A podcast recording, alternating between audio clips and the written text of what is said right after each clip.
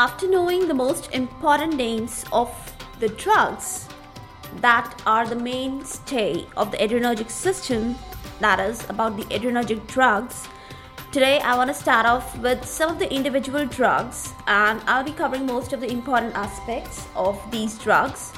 So I'm sure you might be expecting that I would be starting off with adrenaline, but because I have already covered the major actions and effects of the adrenergic drugs in almost a lot of systems previously, and no doubts about it that I have also talked about epinephrine in most of these places, so I was thinking in place of adrenaline, why not start off this adrenergic system with noradrenaline, though I will be taking adrenaline, that is a little later, okay?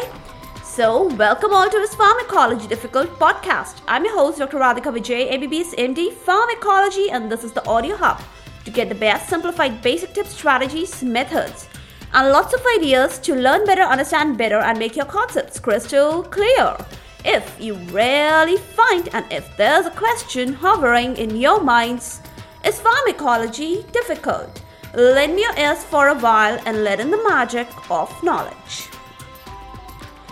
So let's begin the talk and the convo about the noradrenaline. The mammalian postganglionic nerves, they significantly release the noradrenaline. Structurally, if we talk about noradrenaline, then we can compare it with adrenaline, but it is devoid of a methyl substitution in one of its amino group, and that's how it is distinguished from adrenaline. As far as the content is concerned, in normal states, it's about fifteen percent, yes, ranging between ten to twenty percent, that's all, about fifteen percent of the total sympathetic and the catecholamine discharge in our body, while in the case of abnormal pathological states, I'm talking about some hypernoradrenaline secretory states, that is a pathology, and that is known as pheochromocytoma. That's a cancerous and a tumor of adrenal medulla. So in that conditions, the secretion of noradrenaline rises aberrantly up to ninety-five percent of the total catecholamine discharge in our body. So that is very abnormal.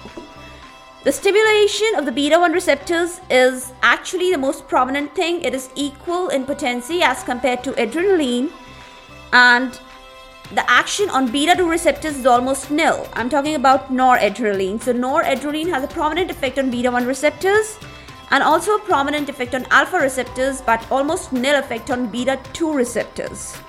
This prominent effect on alpha receptors is definitely less if we compare it with the adrenaline effect on alpha receptors. I'm sure you're getting what I mean to say. So you just have a good comparative aspect with the adrenaline also. The most significant effects of noradrenaline, they are definitely seen in the cardiac tissue. When given as intravenous doses, systolic pressure is increased, diastolic pressure is increased, and definitely pulse pressure is also increased. The total peripheral resistance is increased, and there occurs a compensatory vagal reflex action, and that puts a setback on the heart. The peripheral vascular resistance increases, the coronary flow increases, while the renal and the hepatic flow is reduced. Now, there are some effects on the beta two receptors of the coronary vessels of the noradrenaline, and that increases the coronary blood flow. But always keep in mind, there is overall, if we see the effect on the beta two receptors of noradrenaline, it is equal to zero, that is nil. There are no other significant effects of noradrenaline as far as the whole system of the body is concerned.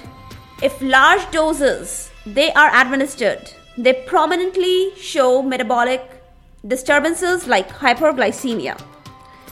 And noradrenaline is very easily and rapidly metabolized by catecholamine O-methyltransferase, that is abbreviated as capital C O M T, and monoamine oxidase, that is abbreviated as M A O, when noradrenaline is administered orally. So you should not give noradrenaline orally, it should be given parenterally. What about the toxicity? In the toxic states, there is a greater rise in blood pressure, and that is the most prominent effect. That is, hypertension is very much significant.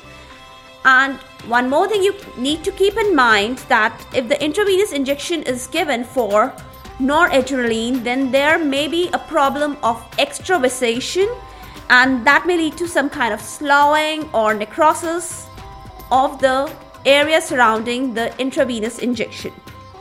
There is a total lack of proper circulation during the noradrenaline injection in the regions of kidney and intestine. Yes, they are suffering the maximum from the hypocirculation. So, all in all, what can you infer from all this storm of information? The best use of noradrenaline is as a vasoconstrictor, and that is during the states of hypotension. Now, that was a very good and adequate information about the noradrenaline. Let's move on to another drug today. One of the F D A approved prodrug of noradrenaline is droxydopa, and that is very much in vogue and used for dizziness and lightheadedness. It's of great importance in the subjects who are suffering from primary autonomic failure and resultant orthostatic hypotension. I mean, there's a fall in blood pressure. That is, the people they are suffering from orthostatic hypotension. Now, droxydopa can easily cross the blood-brain barrier, and noradrenaline is actually the mediator of its action at almost most of the places. So I'm sure you're getting how it works, how it uh, mechanism of action, that is via the conversion to noradrenaline. Let's move on to our next drug of the day, that is dopamine. Dopamine is again related to epinephrine and noradrenaline both. How? It's the immediate precursor of these two drugs, that is adrenaline and noradrenaline. If we talk about its central actions, it is an important neurotransmitter, and what about its peripheral actions? It shows local diuretic and, and natriuretic effect in the periphery. Again, if you give this drug orally, it has a similar fate as that of noradrenaline. That is, it's quickly metabolized by M A O and C O M T. That is, monoamine oxidase and catecholamine O-methyltransferase. One thing you need to keep in mind always when you know and you when, when you want to describe the effects of dopamine. Concentration-dependent receptor effects, they are a special characteristic feature of dopamine.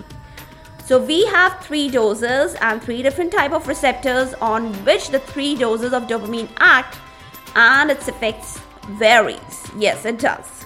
So the lowest dose of dopamine, it stimulates the dopamine one, that is D one receptors in kidney, mesentery, and also in the coronary region. The mechanism is via the increase in the cyclic A M P, and that results in the vasodilatation. The glomerular filtration rate also increases. There is a lot of sodium excretion, that is natriuresis. It is also enhanced, and this makes dopamine a very apt drug for congestive heart failure, where there is low cardiac output, and also the renal function is very much suffered. It's impaired actually. So that is the whole description of the lowest dose of dopamine. Let's move on to a little higher dose of dopamine. In the medium or the higher dose, it acts on the beta one receptors. They are stimulated in the heart. The heart rate is increased. Then noradrenaline is too released, and that adds up to its effect. The pulse pressure, the systolic blood pressure, they both are increased, and there is actually no or very less insignificant effect on the diastolic blood pressure.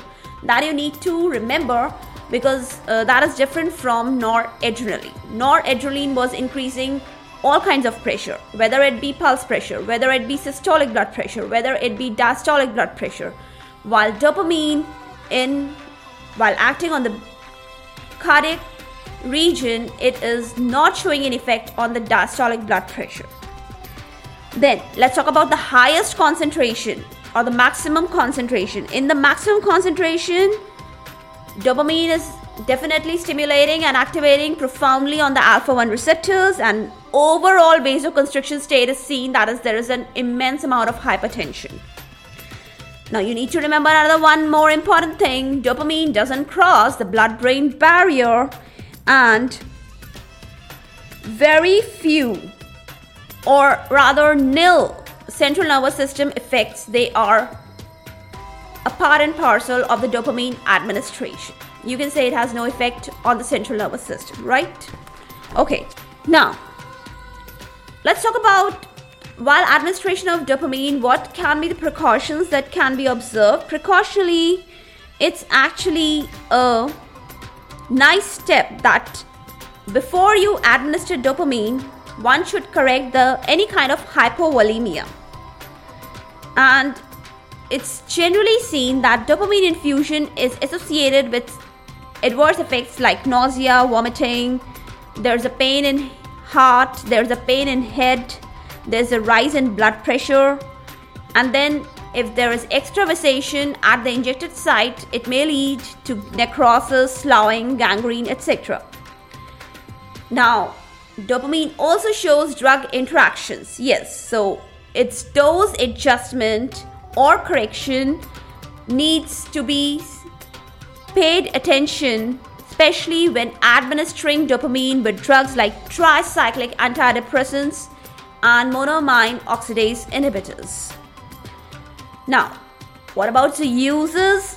Congestive heart failure is one of the best use of dopamine, especially people who are suffering from reduced urinary output, that is oliguria.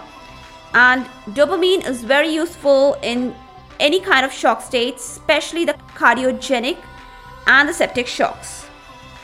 So that was all a good adequate info storm about the dopamine.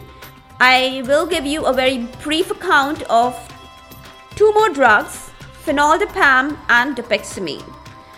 Fenoldopam is very fast acting vasodilator, especially is used in the states of severe hypertension. And what are these states?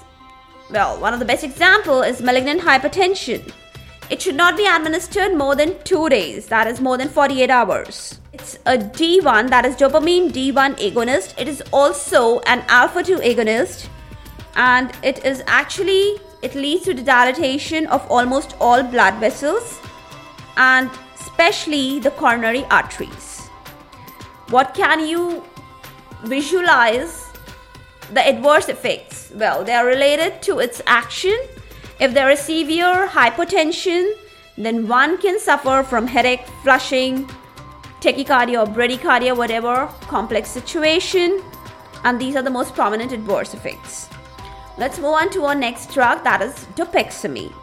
Dopexamine is actually synthetic drug, yes, and it shows activity, intrinsic activity on the dopamine, both D one and D two receptors, and it also shows activity on the beta two receptors. So accordingly, you can decide where it will act and how it will be useful. It is very useful hemodynamically in states of shock, sepsis, and heart failure. Sometimes it may be very important and useful in patients having low cardiac output. Its most prominent A D Rs are tachycardia and hypotension. So with this, I have covered a lot of endogenous catecholamines.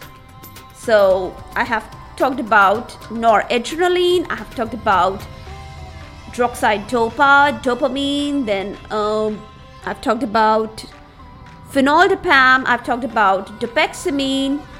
Then actually I wanted to start with adrenaline, but it would be a quite repetition of a lot of things. So let's do adrenaline most probably in our next episode. Till then, stay tuned. For all the updates and latest episodes of my podcast, do visit w w w dot pharmacology difficult dot com, where you can also sign up for a free monthly e-newsletter of mine. It actually contains a lot of updates about medical sciences, drug information updates, and my podcast updates also. You can follow me on different social media handles like Twitter, Insta, Facebook, and LinkedIn. They all are with the same name as Pharmacology Difficult. If you're listening for the first time, do subscribe and follow whatever platform you are consuming this episode. Stay tuned to rate and review on iTunes, Apple Podcast. Stay safe, stay happy, stay enlightened. Thank you.